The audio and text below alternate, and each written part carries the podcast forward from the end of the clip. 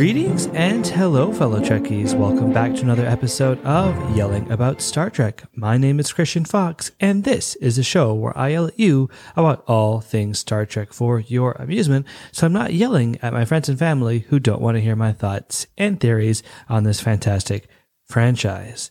Today, I want to talk about a very serious beef that I have. And that beef is against the new Star Trek series, Strange New worlds. It's completely changing my views on Trek and my rankings and every belief that I have held since I've been a kid. It is now pushing into question and I'm outraged by it. I am outraged that it is so good that it's messing up my rankings. Okay. So before I get into why I'm outraged by all of this, Make sure you get out of your space pajamas, put on your shiniest pair of boots, get a cup of coffee, get a cup of tea, maybe some iced tea if you want to pull the Archer maneuver, and brace for impact because things are about to get nerdy. So, let's start at the beginning. I started watching Star Trek when I was around five years old. Okay, I've told this story before my mom had to watch it for a class that she was taking at the time. And so I was on her lap and Star Trek was just on. And then I don't know how it happened, but I fell in love with it. So all my life, I have been a Trekkie. In all my life, I have said two things about Star Trek. One, TNG is my favorite series because it's TNG. I grew up with it. It's a happy place. And two, DS9 is the best Star Trek series just because of how much it feels like classic Star Trek in the sense it feels like good old Rick Berman TNG era Star Trek, but it's different enough to feel different. And the characters are amazing. It's a living, breathing universe. Just so much of the show is incredible and why I think it is the far superior series. Okay. Those were two beliefs that have never, ever been challenged. And I'm going to throw out some more beliefs that I've had. Captain Picard is the best captain. Chief O'Brien is the best engineer. The doctor from Star Trek Voyager is the best doctor. No questions asked. Dr. Phlox, pretty close second. Dr. McCoy, uh, I could see it being a close second. Not quite, but uh, let's say a very close third. Okay. So, so that is just an example of some of the beliefs that I have held since childhood. Okay. Beliefs that I have never once questioned. But Strange New Worlds has come out and it's making me question my beliefs because goodness gracious, I'm loving that show. The show is phenomenal. Honestly, this is the first new Star Trek show that has come along where the pilot has instantly grabbed me and I am in it. Okay. There wasn't even like, oh, I liked aspects of the pilot, but overall didn't feel good. Or Lower Decks where I loved it, but I loved it because it was so different and it wasn't quite Star Trek. So I wouldn't put it up there with other Star Trek shows, but I liked the pilot because it was fun and it was a really unique spin on the Star Trek universe. But Strange New Worlds feels like Star Trek to me. It feels like the Star Trek I grew up with. But uh, of course, a little bit more modern because, well, it came out in 2022 and not 1991, or actually, no, Star Trek series has come out in 1991. So I don't know why I'm saying that year, but doesn't feel like a show that has come out of the 90s. And I honestly can't wait for every episode. And the reason I'm faking my anger here is because this is legitimately going to disrupt all of my previous rankings for everything. All of those beliefs, which I've held for a very long time, that again, Captain Picard is the best captain, the Doctor is the best doctor, Chief O'Brien is the best engineer. All these things are coming into question because of how much I'm loving the characters in Strange New Worlds. First of all, I got to talk about Captain Pike he is becoming my newest crush. And that's a very strange thing to say because I actually, no, you know what? It's not strange because I have a lot of male crushes, a lot of man crushes, I should say, because there's a lot of shows I watch where I'm like, some of the men, good looking dudes. And it's like, all right, when I'm at the gym, that's what I'm thinking about. That's what I'm trying to emulate. But Captain Pike, he's on a whole other level he his hair. You got to talk about his hair. Okay, this is not even what this podcast is about, but I have to talk about the hair because his hair is the best hair in Star Trek, at least for the men. Okay, It is fantastic. Him in his outfit looks amazing. Uh, there's an episode where he's wearing a sweater, and man, that dude is jacked. So just from a like a physical standpoint, he is he is up there with the captains. But then just his personality, his charm, his belief in the Federation, his willingness to continue to fight every day, even though from his perspective, he's going to lose his life in the next decade or so. So that's incredible. But it's such a good combination of of Kirk and Picard. I, I always used to, not always used to, but uh, an argument I always make is that hey, Riker is a really good combination of Picard and Kirk. Like if Kirk and Picard were ever to become Tuvix, they would make Riker. And I felt that way because Riker has the swagger of Captain Kirk, but has the thoughtfulness, the morality, and the sophistication that Picard has. But then here comes Pike, who's doing the same thing. He's got the swagger, he's got the charisma, he's got the charm of Captain Kirk, but he's a little bit more thoughtful like Picard. He's not as I don't want to say callous, but not as cowboyish. He's a bit more, let's think about the situation. Let's not act rashly. Okay. And I feel like he's a little less likely to go to a planet and be like, hey, I don't like what you guys are doing. Why don't you do this instead and fundamentally change the fabric of that society? Which, as I'm saying it, I realize that's kind of a stupid thing to say because that's sort of what he does in the first episode. So there's that. But I felt like he really didn't have another choice in that situation. And he does seem to be a lot more thoughtful, much like Picard. So because I'm loving Pike so much, it's going to mess up my rankings for the captain. Who is the best captain? I think for right now, I'm still going to go with Picard because Picard's my guy. He's the reason I do mediation. He's the reason I'm in conflict resolution.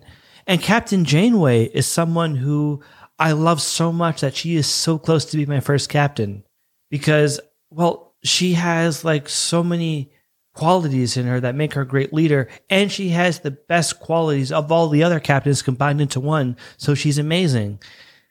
But then there's Pike.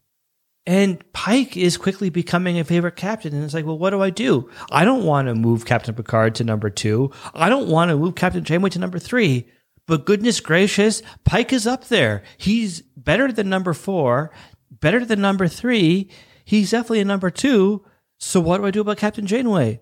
I don't know. I'm going to lose sleep over this. And he's just one character.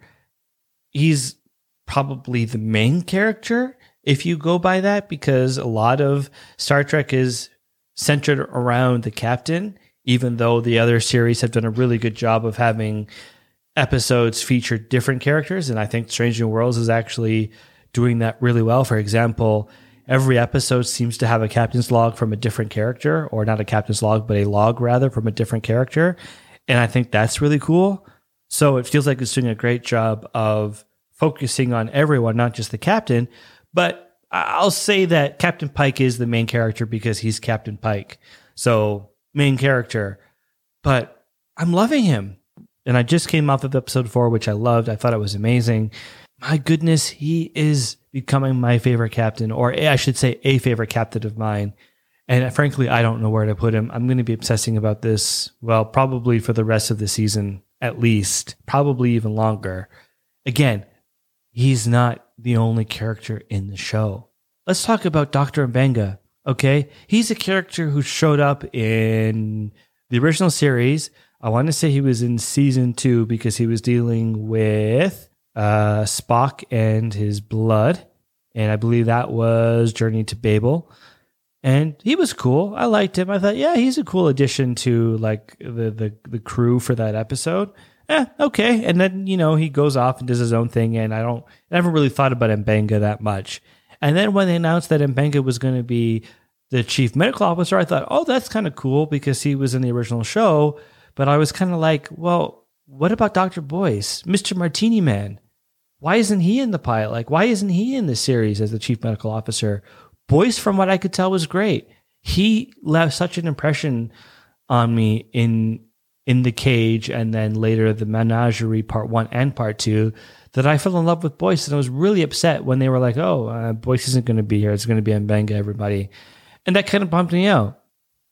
But then by episode two, I was like, "Okay, this guy's growing on me." And then episode three, I'm like, "Yep, still growing on me." Episode four, I'm like, "Okay." Uh, I'm going to have to call it that he's becoming a favorite doctor of mine, which is great for the show, great for the characters, but not so great for my rankings because the doctor, number one doctor for me. I love the doctor so much. I love his arrogance. I love his charm, his obsession with opera. Just so much about him is so Star Trek and his ex- exploration of what it means to be a fully functional program, one that is more than just an emergency program, but one that's a living being that grows and has feelings and learns. And the fact that the doctor was so critical to Seven's journey of her rediscovering her own humanity is just amazing. And I love the doctor so much.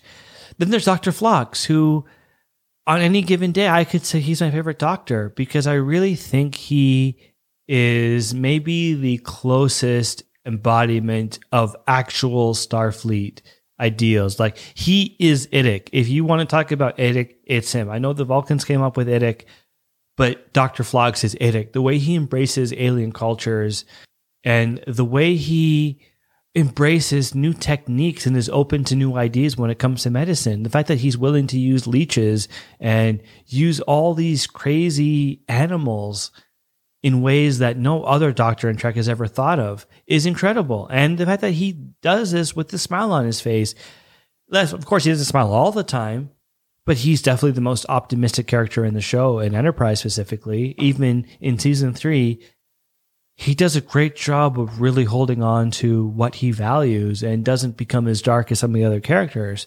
So I love Dr. Phlox. And Dr. Phlox is such a close second that he could be number one. But then Mbenga comes along and he's only in episode four. And I'm like, I'm kind of loving this guy. His attitude is really cool. I love the beard.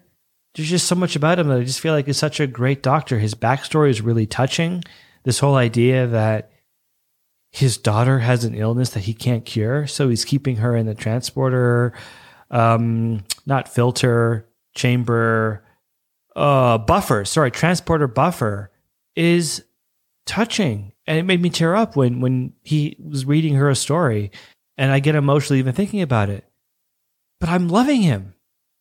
And this is only episode 4 so what am i going to do how the heck am i supposed to rank him against everybody and that's going to totally change my ranking for the doctors again outrageous i am outraged by how good these characters are and let's talk about Hemmer, okay? Hemmer's a character who I'm like, oh, he's cool. He's an Anar, an Aenar, Aenar.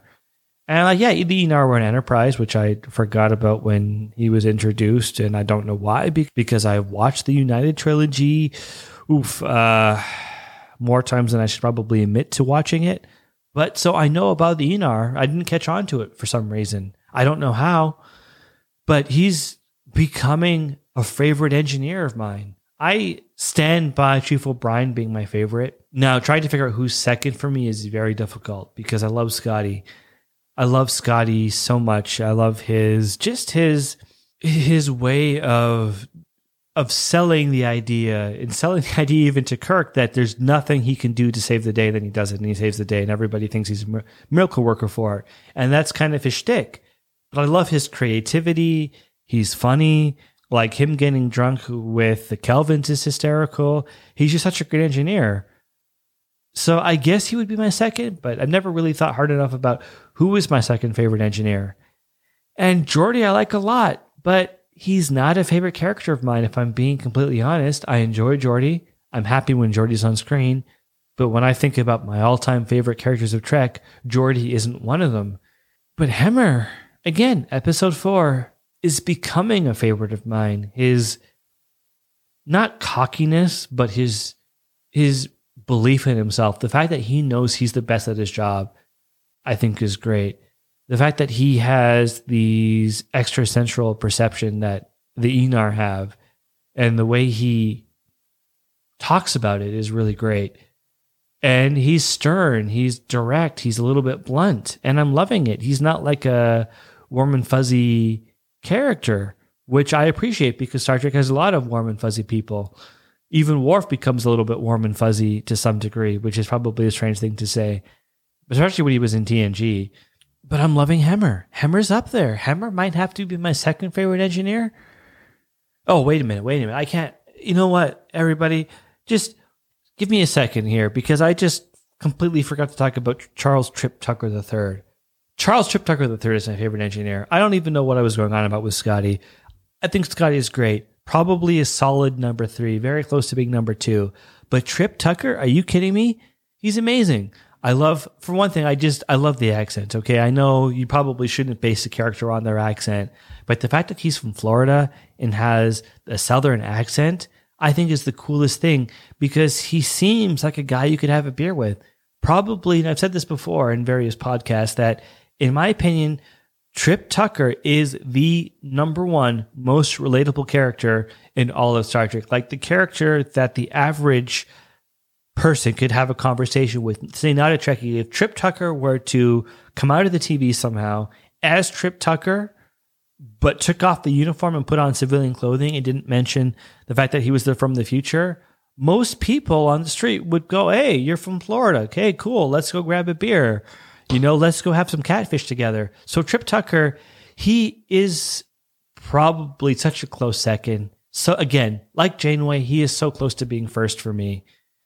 But then Hemmer comes along, and Hemmer is getting up there. Hemmer is probably encroaching on number two territory, possibly. I don't want to say it just yet, and I and I, you know, I'm probably getting ahead of myself because we still have about six more episodes uh, before I can make that determination. And then who knows how many seasons we'll get of the series? Probably seven. If I'm hoping we'll get at least seven. That's what we usually get for Trek. And because of that, I don't want to make any determinations yet, but I'm feeling it. I'm thinking about it. I'm thinking he's going to encroach on that number two territory. And that worries me because he's only been on four episodes so far. He's been in 10 episodes actually, but we've only seen four of them. So I'm going to say there's only been four episodes of Trek that I that I've actively seen him in. And, and it's mind-boggling. And then you got to bring in Nurse Chapel. I was a little irritated when they were like, "Hey, we're bringing back Nurse Chapel." And it's like, "Okay, I love having the old crew members but do we have to keep having characters that have connections to old crew members or who are original crew members? Can't we just have a new crew with the exception of Una, Spock, and Pike? Can't we just leave the TOS crew behind and get a new crew? So I, I was irritated. But then she opens up her mouth in, in episode one. And it's like, all right, fine. Uh, I'll give it to you. You're making her a favorite character of mine. And I don't want to say I disliked Chapel, but there was nothing about Chapel that I thought was exceptionally incredible. Some nothing in her made me go, "Oh my gosh, I'm just in love with the character." I like some of her interactions with people. I liked her interactions with Spock. I always thought they were charming. But it, she wasn't a character that I was like, "Oh my gosh, we need more of her." And and that's not even anything to do with Majel Barrett. That's more just because well, she was a nurse and you know, even though nurses in real life actually do a lot more than doctors in a lot of ways. And I don't want to get anyone mad because I I'm not a doctor, and so if you are a doctor, I really appreciate what you're doing. But in my experience, whenever I'm in the hospital, it's always the nurses who are there 24 7. Like when my mom was in the hospital and my grandparents were in the hospital, it was always the the nurses that would be there every day, every minute, making sure that my family was safe. And then the doctor would do what I call the guest appearance and show up, say hello, and make a few comments, and then then peace out for quite some time. So in real life, nurses do a lot of work, but nurses in the '60s on TV, it was like, no, we have to make Dr. McCoy the hero, and so Nurse Chapel was always relegated to being a secondary character. So I never really thought much of her. I love Majel Barrett, and I love her as the computer voice. I loved her as uh, Lwaxana Troi. Hope I'm pronouncing that correctly. But she was never a character that I was like, oh my gosh, I need to watch more Nurse Chapel doing stuff. But Nurse Chapel in Strange New Worlds is incredible. She's hysterical. She has so many great one liners. She's so competent. We're getting to see the brilliance that is Nurse Chapel, the brilliance that was alluded to, the fact that Nurse Chapel was a specialist in, oh, goodness gracious, something to do with DNA. But she was a specialist, top of her field, but we never got to see that in the original series because McCoy had to be the one doing all the cool stuff. But episode one, Strange New World, she has a technique that she developed on basically changing the anatomy and the cell structure of people temporarily so they could literally become aliens. It wasn't just like they put on makeup. No, they actually transformed into other species temporarily. And that was something she developed.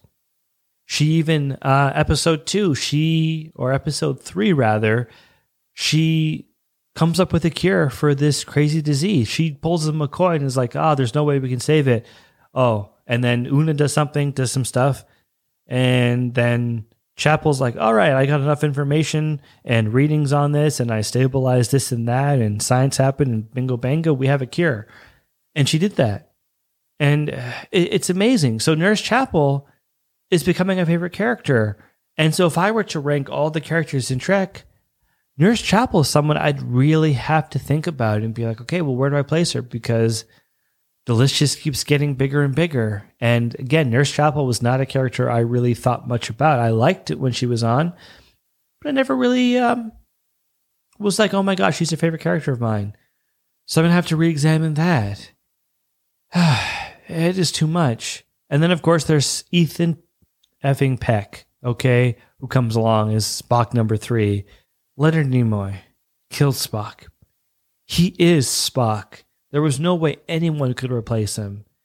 And then, why can't I think of his name? Oh, you from Heroes. Zachary Quinto comes along as Spock, and we're like, all right, no one's going to replace Leonard Nimoy, but let's give him a try. And now I'm a huge Zachary Quinto fan because he killed Spock. He like did such a good I don't even want to say impression, but like a version of Spock that wasn't quite as comfortable with his human side as our Spock is, like Nimoy Spock. So I got used to him and I was like, all right, he's amazing. And then they're like, oh, uh, we're going to be bringing Spock back in Discovery. It's like, okay, don't bring Spock back in. Spock back. Don't bring Spock back. That's really hard to say. Spock back. Don't, let's not, uh, we don't need to do that. Let, let's stay away from Spock. How can they possibly have a third Spock? And then Ethan Peck shows up on Discovery, and I'm like, all right, he's pretty cool. Now he's in Strange New Worlds, and I'm like, ah, Spock, Ethan, Mr. Peck, you're doing a great job. You're nailing the character. And now I'm going to have to rank my Spocks. Rank my Spocks. It's so much fun to say any. Honestly, if you say anything and then put Spock at the end, it sounds like it's more fun than any than it actually is. You can say, "Let's do stats, Spock." Get into my car, Spock. I've got to go fix my car, Spock. I've got to turn on my monitor, Spock. It's just such a fun name to say. I don't even know where I was going with this point. It basically, if I have to rank Spocks now, I don't know what I'm going to do because Dr. Quinto, he's obviously the second best Spock there is because no one's going to ever beat Nimoy. But Ethan Peck, he's making a mighty good argument for being Spock number two. So I don't know. And I can just go on about this forever and ever. Una, also amazing. I don't know if she's going to replace my number one number one spot, which is Riker for my favorite number one. And I, I still maintain my argument that Chakotay is the best number one, purely f- like from a skills and actual uh, execution perspective. But Una, she's making a mighty fine argument for being number two, or even possibly number one, both as my favorite personally and as someone at the very top in terms of all around skill at the job. So I don't know. I'm gonna have I'm gonna lose a lot of sleep over this. This is stressing me out because Strange New Worlds to me is the best new Star Trek series that we've had. And JJ, if you're listening to this, I apologize but this is how your ship should have looked. Your ship, your enterprise should have looked like their enterprise. Okay, that's all I'm saying. Because honestly, the bridge on the new USS Enterprise is such a good blend of modern technology and future tech that we'd expect to see in our future shows and the original TOS aesthetic. I just, I, I really cannot say enough about how much I love this series. Ah, I don't know. I've got nothing else to say. You know what? Scrap that. That's not true. I have another beef with Strange New Worlds, okay? This is, I will be very quick, but I need to get this off my chest. Episode four starts. They're doing their thing. They go to a planet. They get no response from the planet, so they beam down. And they're wearing these really cool environmental suits. And what do these suits have on them? They have lights, like flashlights on the suit. So someone was like, hey, we can put flashlights on the suit so characters don't have to hold them. And that's brilliant. To me, that is an absolutely brilliant solution. Because we have seen so many times in Star Trek a show that takes place in the future, a show where people can use transporters, people can go faster than the speed of light. But for some reason, no one's figured out how to integrate flashlights on suits. It's ridiculous. I mean, look at Generations. Now, I love Generations. I know that's a very divisive movie in the sense that some people love it, some people hate it, but I think generally it's considered uh, eh, it's okay. You know, it's fine. But I actually really like the movie. But I just do not understand. Actually, there's two scenes I don't understand. One, when they beam over to the Amargosa Observatory, they're there, they have their weapons, but then they have these little flashlights in their hands that they have to hold. And I'm like, what if there's a bad guy there? What if somebody pops up? Is Worf going to say, hey, Romulan, hang on a second. Let me just put my flashlight away so I can get out my phaser and, and zap you, even though we don't actually ever say zap in Star Trek. That'd be really stupid if they were like, let me zap you. But it's like, well, that is so inefficient. And granted, he could be holding the flashlight with one hand, take out his phaser, and it's not an issue.